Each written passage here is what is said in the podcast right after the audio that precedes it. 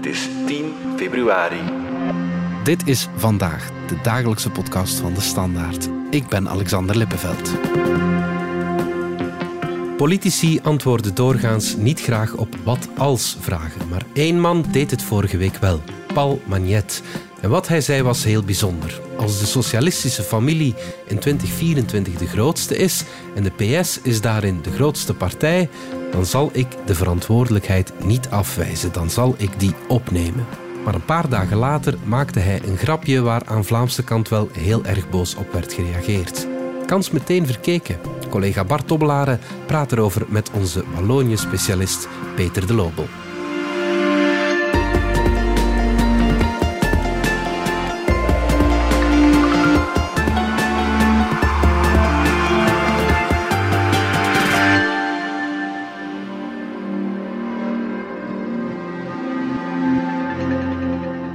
Peter de Lobel, jij volgt Paul Magnet al een paar jaar voor de standaard. Ik denk dat we dus even aan jou mogen vragen om het grapje van Paul Magnet te vertellen.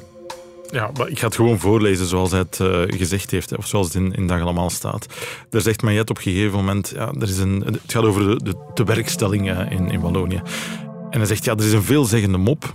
Een Vlaming uh, passeert een visser langs een Waals riviertje. En uh, die Vlaming vraagt, ja, waarom koop je geen grotere boot met veel lijnen, zodat je veel meer verdient uh, en sneller kan stoppen met werken? Dan zegt hij wel, ja, maar wat ga jij dan nadien doen? Ah, dan zegt die Vlaming, dan ga ik vissen, zoals jij. Voilà. En dat, is, dat, was, dat was eigenlijk de mop. Waar, dat is een waar, parabel bijna. Ja, waar Magnet ja. dan nadien nog aan toevoegde. Um, waarom het geluk zo lang uitstellen, vragen veel Walen zich af. Zij genieten graag van het leven. Is dat zo verkeerd?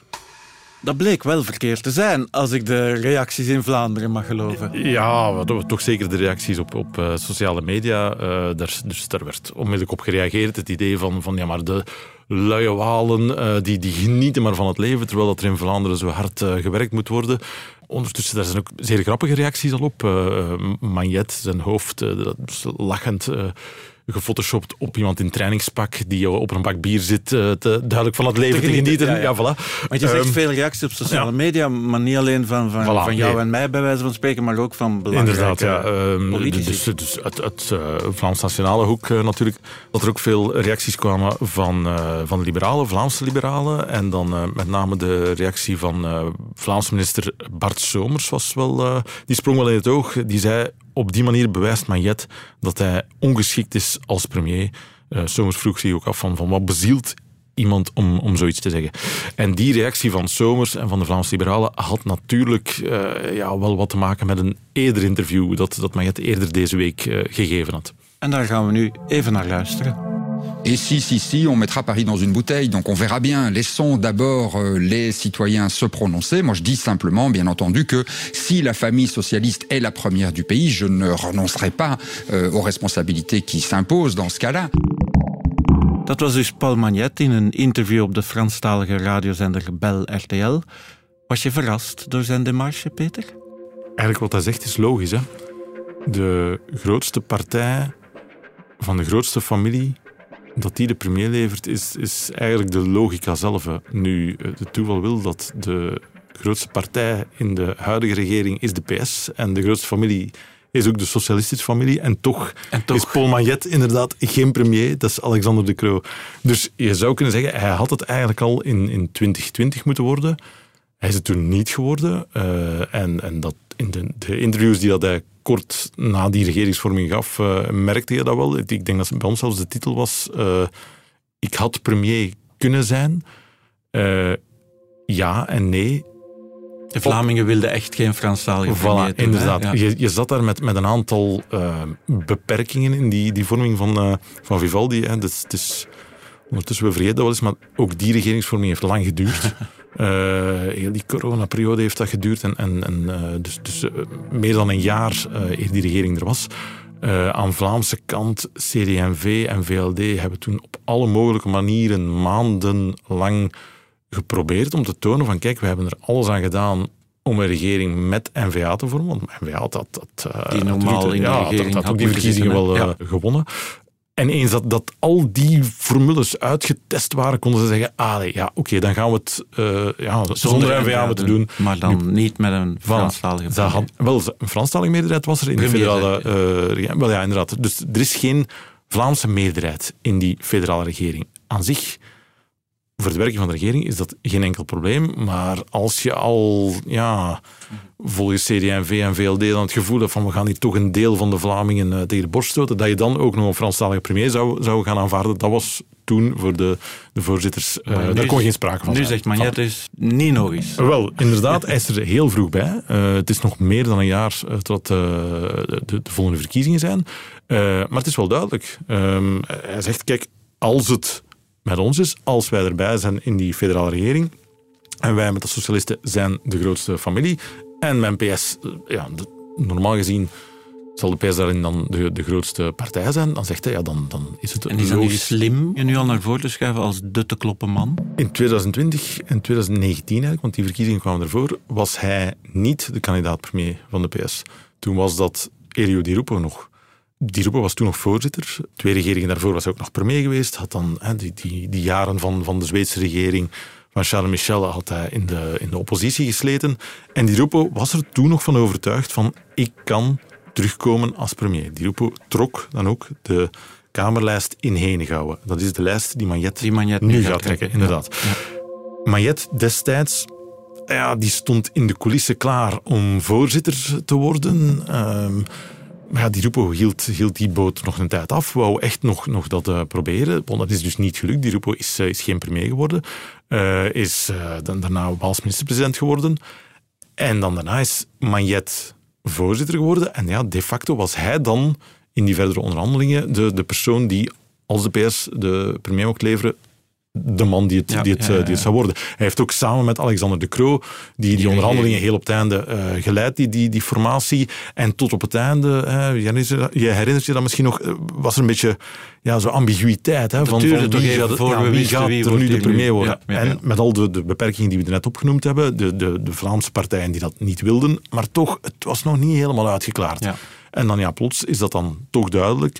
Zij komen met twee naar buiten en de Croo, de Croo wordt, uh, wordt premier, maar Majet was dan ja, een soort van schaduwpremier, hè, wat dat eigenlijk eh, de, de hele tijd al wel uh, geweest is. Hè. Maar als hij nu zegt van als, als, als, is dat een beetje om te proberen dat die verkiezingen ook over hem gaan? Want het is soms beter van te zeggen, ik ben kandidaat, dan dat je moet zeggen drie maanden later, ik ook, ik ook, ik ook. Inderdaad, je bezet het terrein en het is, het is beter om, om als eerste je vinger op te steken, of bij de eerste de vinger op te steken, dan dat een, een, een grote concurrent het doet. En dan, ja, dan moet je zeggen, ja, maar Eigenlijk ik ook. Ja, uh, dus nu, eh, sowieso trekt hij aandacht uh, naar zich. Het was voor de PS, denk ik, ook een goede manier om een klein beetje uit het gedoe van de, van de voorbije maanden te komen. Ze hebben ik zal maar zo zeggen, ze hebben shit gehad met uh, het Waals parlement, uh, waar uh, Waals parlementsvoorzitter Jean-Claude Marcour van de PS een stap heeft moeten, moeten terugzetten omwille van die, die dure reis die hij gemaakt had met de griffier van het Waals parlement naar de Wereldexpo in, in Dubai, was het geloof ik. Dan heb je dan het Qatargate, ja, waar Mayet onlangs ja, Mark Tarabella uit de partij gezet heeft.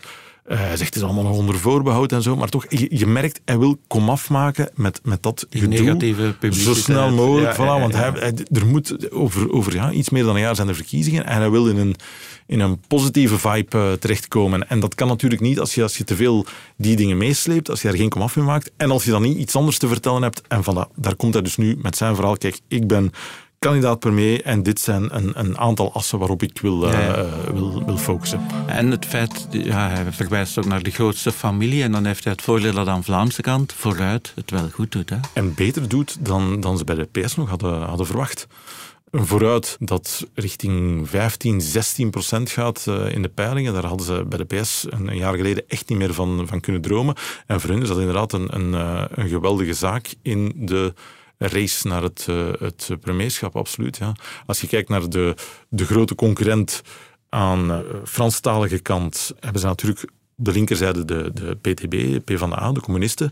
Maar ja, die gaan, als die al ooit in de regering stappen, die gaan no way de, daar iets van premier... Allee, wat, ik denk dat we dat scenario zelfs niet moeten... Maar uh, aan de andere kant heb je daar de MR. Ja. De liberalen in familie met dan VLD, maar vooralsnog zit de MR lager dan de PS. En VLD zit veel lager, lager, ja. veel lager dan, eh, dan eh, hoe vooruitgepeild wordt. ja. Dus, dus daar ja, eh, ligt de socialistische familie een eind voor. Ja.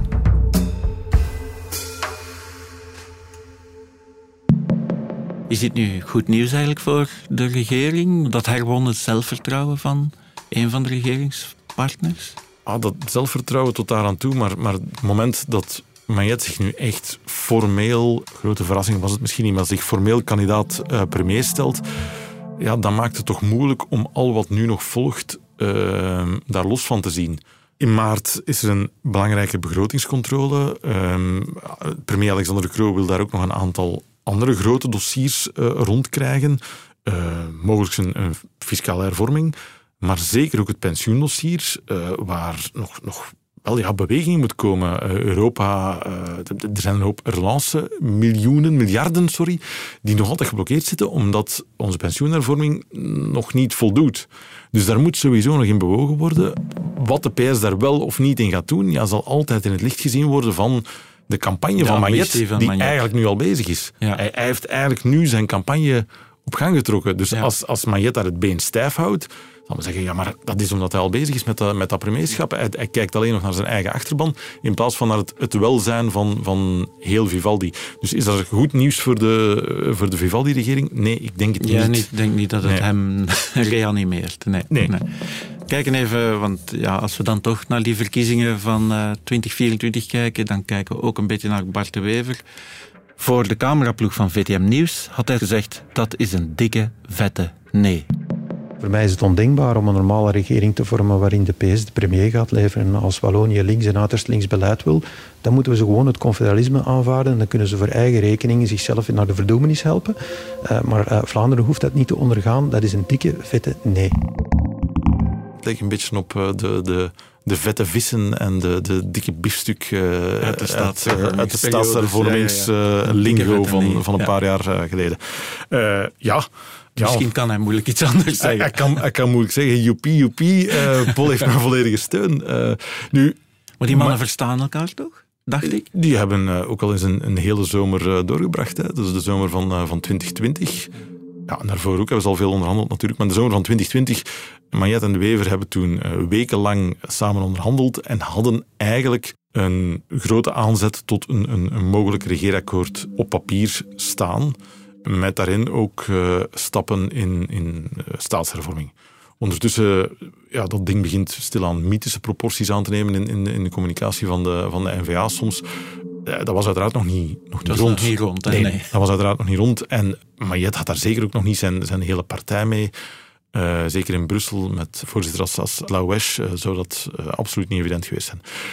Maar die kennen elkaar, die hebben veel respect voor elkaar, hebben de- totaal tegengestelde visies, daar niet van. Maar die, die, ja, die kunnen wel tot, tot een akkoord komen.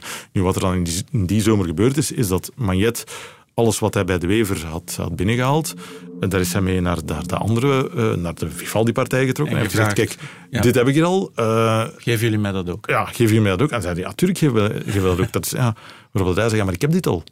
Met de Wever heb ik dit al. Dus ik wil meer. Dus ik wil meer. Ja. En hij heeft meer gekregen, hij heeft meer, meer miljarden gekregen in, in de, de, de gezondheidszorg en zo. Dus, dus Mayet heeft, heeft achteraf bekeken, ja, die deal met de Wever Gebruikt, goed kunnen eh, gebruiken ja. om de positie voor zijn partij nog te kunnen, te kunnen verbeteren. Maar ja, ze kennen elkaar en de kans eh, dat die eh, in, de, in de zomer van 24 of 25, Elkaar laten we hopen van niet, laten we hopen dat het Ja. allemaal wat sneller gaat deze keer, maar dat, dat die elkaar gaan tegenkomen is, eh, is natuurlijk zeer groot. Hè? Na de onderbreking hebben we het erover dat Bart de Wever en zijn NVA ook ambities hebben en dat Paul Magnet niet helemaal in hun plaatje past. Hallo, ik ben Kaya Verbeke en elke zondagavond zit ik klaar met mijn smartphone in de aanslag om naar de serie 1985 te kijken. Die gaat over de lode jaren 80 en de bende van Nijvel. Nu, ik ben zelf van 88, dus ik heb die periode niet heel bewust meegemaakt. En daarom ga ik bij elke aflevering op zoek naar wat er eigenlijk echt is gebeurd. 1985 is fictie, maar volgens mij zit daar toch wel wat waarheid in. Ik vraag het aan misdaadjournalist Mark Eekhout en mediaredacteur Valerie Droeven. Zaterdag in Radar. Je gaat toch luisteren, hè? Peter de Lobel, terug bij jou. In hoeverre moeten we nu Magnet zijn ambities zien als een soort reactie op Bart de Wever, die in datzelfde weekend had gesproken over zijn extra legale manier om de staat te hervormen, zijn confederale staat? We luisteren eerst even naar wat De Wever zei in de zevende dag. Alle grote hervormingen zijn extra legaal ingevoerd en daarna gelegaliseerd. En in dit land heb je geen zekerheid. Eens dat je zelfbestuur hebt, dan komt het nooit terug samen. Want waarom zou je iets samen doen met een landsdeel dat fundamenteel anders denkt, fundamenteel anders stemt? Peter, wil Paul Magnet dan ook een beetje tegengif zijn voor de Wever? Ik heb er rondgehoord uh, en binnen de partij gaan ze er ook wel toe van, van kijk, uh, het is niet dat, dat Magnet zich oud als, uh, als premier omdat uh, de Wever deze of geen uitspraak gedaan heeft. Maar het heeft de zaken wel, wel versneld. Dus, dus in die zin, ja, het is, het is wel, wel een, een beetje een, een, reactie op wat er, wat er gezegd werd. Hè. zij zijn aan PS-kant zien dat absoluut niet zitten, wat, wat de Wever onlangs voorstelde. Hè. Het ging dan over staatshervorming. de Wever zei van, kijk, als het, zij willen naar een confederaal model... Uh, zij weten ook dat dat helemaal niet simpel zal zijn door allerlei ja, praktische bezwaren. En daar zitten grendels op. Je ja. moet, je moet uh, stukken van de grondwet voor herziening vatbaar verklaren. Je hebt een meerderheid en dan een tweederde meerderheid ja, nodig. Dat, dat is allemaal helemaal niet evident. is zeker niet binnen handbereik. Dus zegt u even, desnoods doen we het extra we legaal. een groot akkoord en dan zien we wel. Daar zegt de PS van... Uh, no way. Dus ja. daar zegt de PS eigenlijk dat is een dikke vette nee. Ja. Um, Zij noemen het bijna een staatsgreep. Ah, wel, nee, uh, Mayet zei dat uh, veel, veel schoner. Het Frans uh, is, is, soms zitten, zitten echt pareltjes in. Hij zei, il pédale dans la choucroute. Dat is... Dus hij fietst in de zuurkool, vertalen ah, voilà, inderdaad. Uh, dus ja, je hoort in het Frans. ja, wat is dat? Het, het, het, ja. Dat is een luchtkasteel. Forget ja. it. Dat zal, dat zal met, ons, met ons niet gebeuren.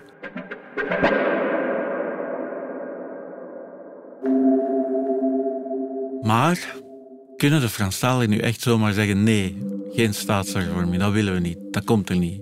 On est demandeur de rien, is het dan altijd.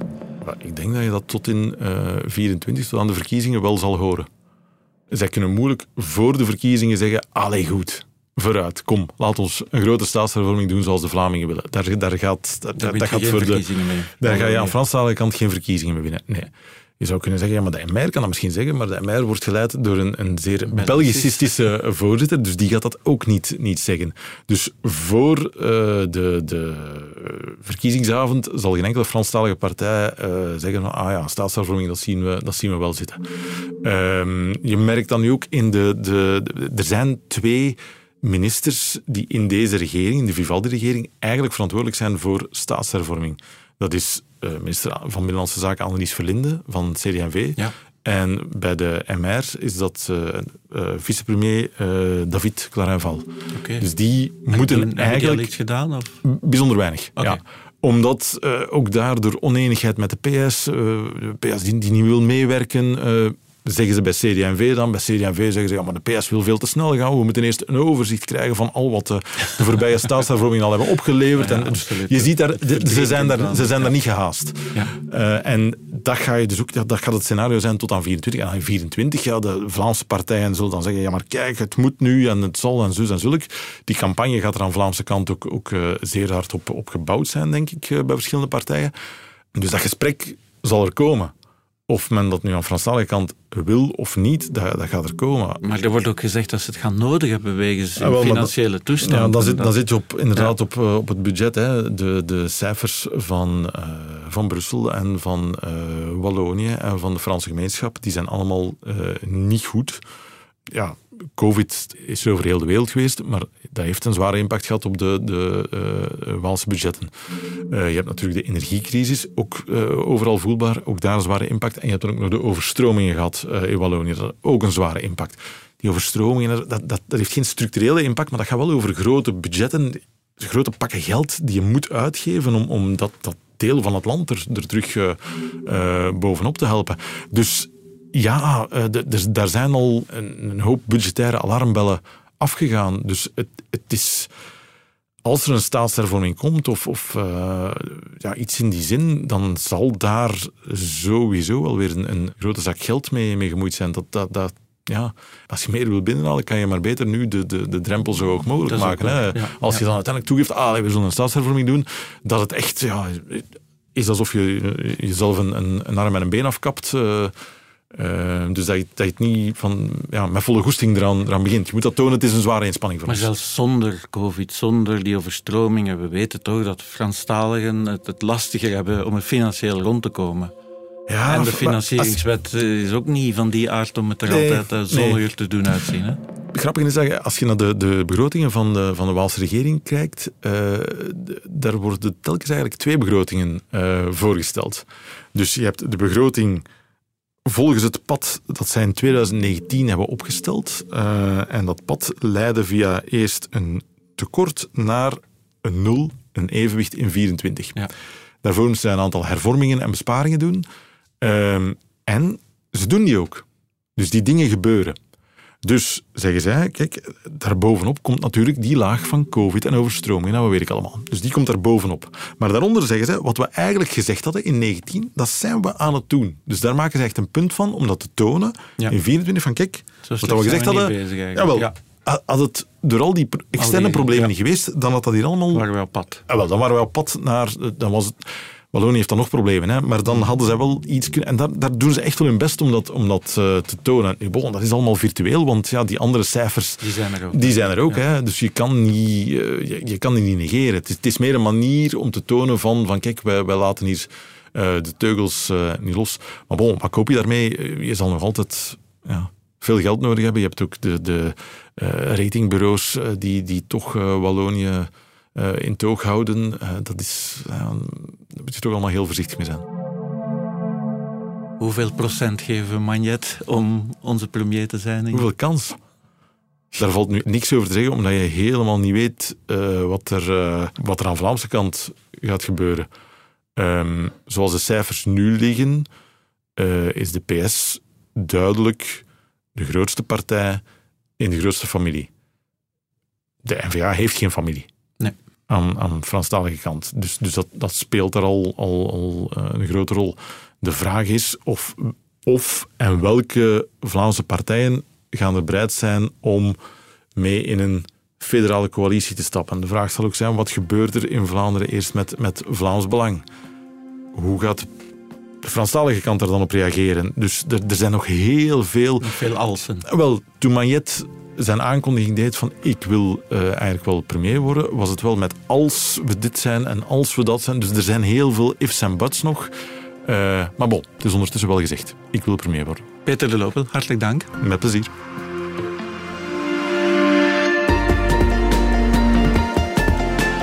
Dit was vandaag de dagelijkse podcast van De Standaard. Bedankt voor het luisteren. Volg ons op Spotify, Apple Podcast of eender welk ander podcastplatform. In onze gratis FDS podcast kan je niet alleen ons werk beluisteren, maar ook de beste podcasttips terugvinden, met zorg geselecteerd door onze redacteur Max de Moor. Alle credits van de podcast die je net hoorde vind je op standaard.be-podcast. Reageren kan via podcast.standaard.be. Morgen zijn we opnieuw.